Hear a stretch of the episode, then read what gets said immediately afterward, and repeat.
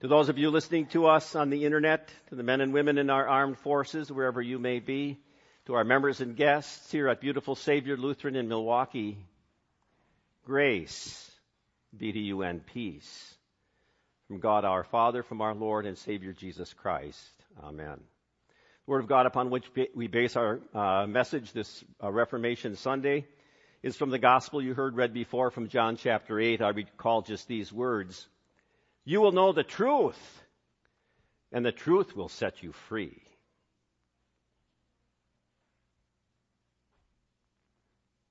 In the name of our Lord Jesus Christ, who was willing to sacrifice his life so that we might live eternally, my beloved.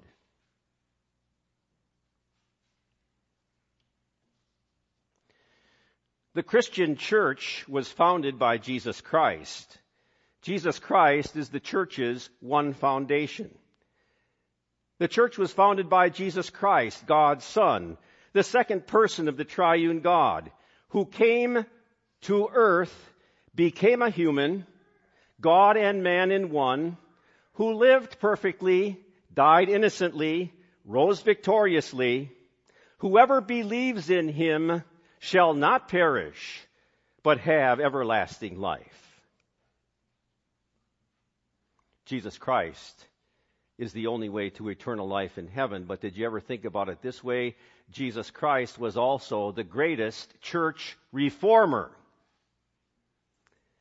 The church in his day, year 30, was deformed by the teachings of the church leaders.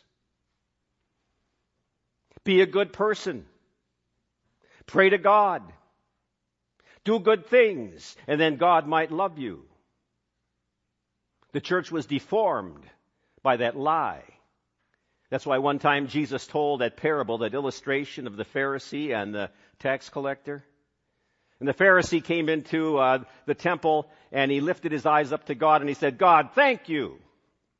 You should be so happy with a great guy like I. I pray all the time. I give my money to the poor. I'm not like that sinner over there. The other part of the illustration is the sinner who came into the temple wouldn't even lift up his eyes to the Lord, but he said, God, be merciful to me, a sinner. Jesus in his illustration says that person who recognized his sins and needed for a savior, he went home forgiven, not the other one. And so Jesus had to reform the church that had been deformed. It wasn't the same thing as it was in Moses and King David's day. It was wrecked. And so Jesus came along and he said, I am the way and the truth and the life. No one comes to the Father except through me.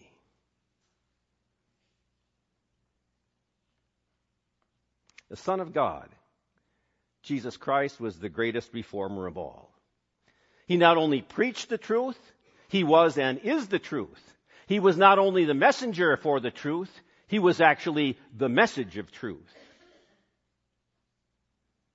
And so, as history tells us, another great reformer came along in the year 1517, Martin Luther. Had to change again a church that was deformed the church says get to heaven by your good performance. Give a lot of money to the church, say a lot of prayers. Luther says, oh no. Grace alone, God's undeserved love alone, faith alone in Jesus Christ, the Savior, Scripture alone, not the teachings or the rules of the church. That's how we're saved. And that changed the face of Christianity forever. You know, throughout history, Christian churches have carried on a continuous reformation. Why? Because Christianity based on the Bible continues to be bombarded with lies. In Luther's day, back in the 16th century, the lies that were bombarding the church came from within the church. That was the one source. Today, Christians are uh, bombarded with lies all over the place and every day. False so-called Christian churches. Non-Christian churches. Atheists. Secular universities. social media, mass media, government, and society at large. And you know what the lies are. And this is only a little list because you go, go on and on and on. Evolution is science. Lie. Abortion is just a matter of reproductive health care. Lie. Everyone has the right to choose his or own sexual orientation. Lie. All religions are pretty much the same. Lie. Marriage is any two people of any gender willing to cohabit together for life. Lie.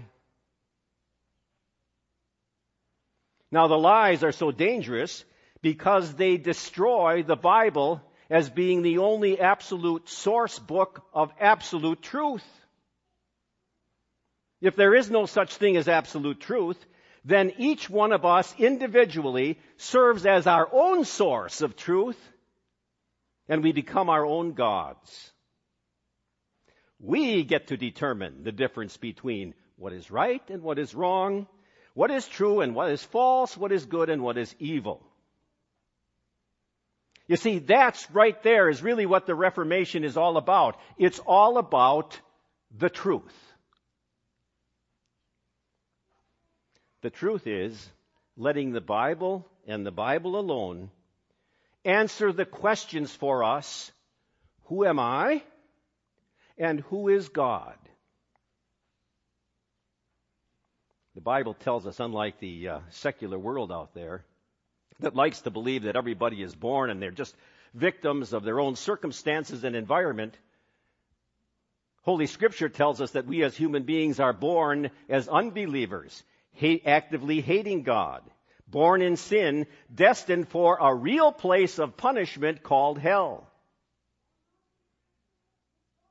We are imperfect. We are imperfect for God's demands of perfection. And you know as well as as I do, the imperfections that nobody has to tell us about, the things in our own personal minds, our own personal hearts, our own personal thoughts that we wouldn't want anybody else in the whole world to know about. But God knows. And by the grace of God, He has set us free from unbelief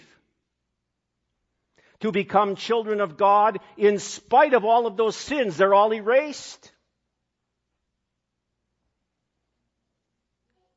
I mean, if you don't recognize who you are by nature, you also don't recognize that you need a Savior who God has given us by His grace. Scripture also tells us, answers the question, who is God? God is the creator of the heavens and earth in only six days. God created our first parents, Adam and Eve, who when they sinned, God provided for them a savior and an escape. God is the Trinity, the Father, the Son, and the Holy Spirit, who sent Jesus into our world. God became a human. He became human like one of us to be perfect in our place, and then to suffer the punishment that we deserved. That is the truth. So we as Lutheran Christians, we know what the truth is. So what does the truth do for you? Jesus says the truth will set you free. Freedom today, in the eyes of the secular world, is to be free to do whatever you want. You make up the rules. You do anything that you want as long as it doesn't hurt anybody or maybe yourself either. Make up your own rules. I remember way back in my very first congregation. Boy, that goes back a long ways, 1973. Got a new uh, couple members for our congregation who really hadn't been in church for a long time. They became some of our staunchest church members. But they also had two sons, 18 and 19, I think they were. And those kids got a good idea in their mind that what they were going to do is they were really going to be free and in the middle of the night, 2.30 or 3, they together were going to run away from home with their junky old car. Well, they got several hundred miles away from home and the car broke down and they didn't have much money, maybe $25 each. They didn't have anything to eat.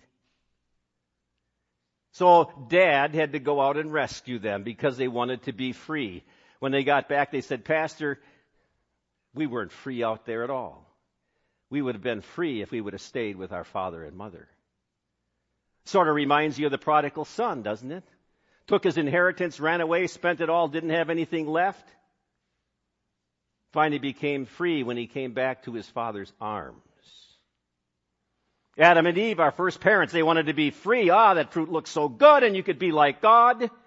And they ate and then God had to rescue them so they could truly be free.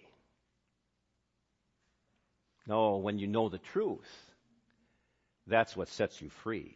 Free from what? Free from the disorientation of life that comes about when you listen to the lies. Lies about who you are. Unbelievers out there, they just believe that uh, all of us are just a body. You know, some bones with some protoplasm uh, flesh stretched over the top, and they go by that bumper sticker, blank happens, and then you die. The truth tells us who you are, where you came from, where you're going. No broken GPS.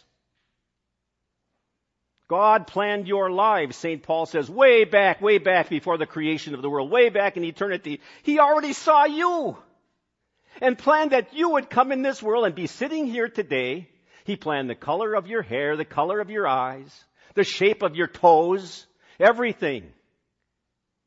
He knows everything about you. He planned you way back then. And I know that Jesus loves me, the Bible says. This I know for the Bible tells me so.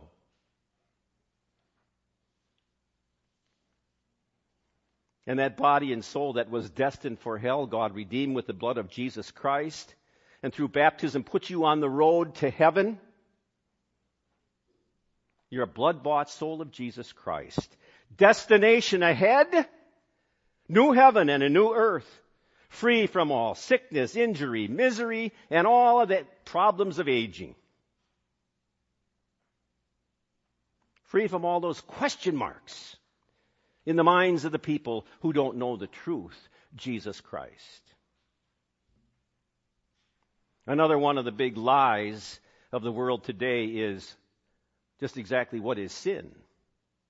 I talked to one person who was reading one of our devotionals, and uh, she said, This uh, devotional talks about sin, sin, sin, about six or ten. What is sin? Sin is imperfection. God demands perfection that you be holy every day of your life. Actually, the, the illustration of the Greek word is missing the mark. God puts up a target there and he says, you gotta sh- shoot arrows at my will and my protection and hit the bullseye every day and every day. And if you go off a little bit, that's a sin and that can damn you. You have to be perfect. Sort of like uh, the Milwaukee Brewers being perfect for winning 173 games, 162 in the regular season and 11 in the postseason, every one of them to win the World Series. Impossible. We are not perfect. Like it or not, our imperfection puts us on the road to hell, to prison, to an ugly death away from God. Prison. That's where we would be destined for. Just heard that story about that uh, minister, that pastor over in Turkey finally released after being in a cramped jail cell for what is it, a couple years? Any of you ever visit a jail or a prison? I had to minister to some people in jail or prisons, and I tell you, it's a place you wouldn't want to be. Prisons are real. Also, the prison of hell is real. Sometimes it shatters your mind when you think of the prisoners in hell rattling the bars down there and they can't get out of torture, and it'll be that way forever and ever. But because Jesus, by His grace, died for you, and saw to it to the Holy Spirit that you were brought to faith. You're not walking the road to prison. God erases all your debt. He lets you out of prison. He lets you off of death row. He frees you from the eternal illness that would lead to hell by the blood of His Son, by the blood of Jesus Christ. Free to serve Him. You see, the truth is what sets you free. I probably told you at least once from this pulpit the, the story from uh, one of Herman Gockel's uh, devotional booklets about the little black slave girl back in those terrible days in our United States. And it was a little slave girl, maybe 12 years old, 13 years old, on the slave block, and she was going to be traded. And uh, she stood there crying and crying. And finally, a man came up, uh, possibly the auctioneer came up to her. He says, The little girl, why are you crying? She says, Because I'm going to be sold in, slavery. He says, No. A man just came out of the crowd and he paid for your price. You are free. You can go. And she said, Sir, do you know who it was that paid the price? Because I have to run after him and follow him because I want to serve him for the rest of my life. You shall know the truth, and the truth sets you free to serve Jesus. But we do have to say that the day of Reformation is also a day of caution. Don't become slaves to your ears by listening to the wrong voices, to the wrong message of lies. Know the truth. Know the truth of God's Word. And remember that Jesus was the greatest reformer of all. He stood up for the truth against lies. For all of that, he lost his life, but he rose again so that we might be victorious. Luther was a reformer. He stood up for the truth. And for the truth, his life was threatened on many occasions. Which brings us to the last question.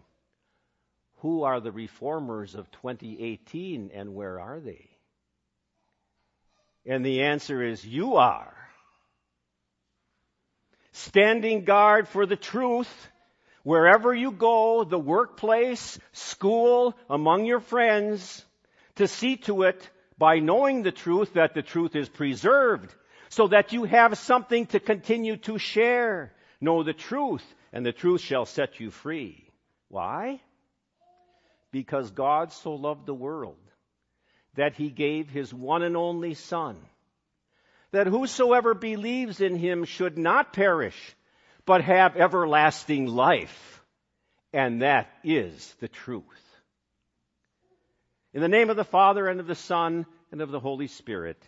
Amen. Please stand.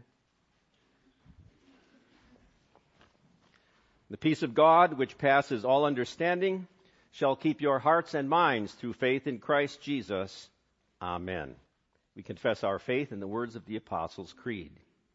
I believe in God the Father Almighty, maker of heaven and earth, and in Jesus Christ, his only Son, our Lord, who was conceived by the Holy Spirit, born of the Virgin Mary, suffered under Pontius Pilate, was crucified, died, and was buried.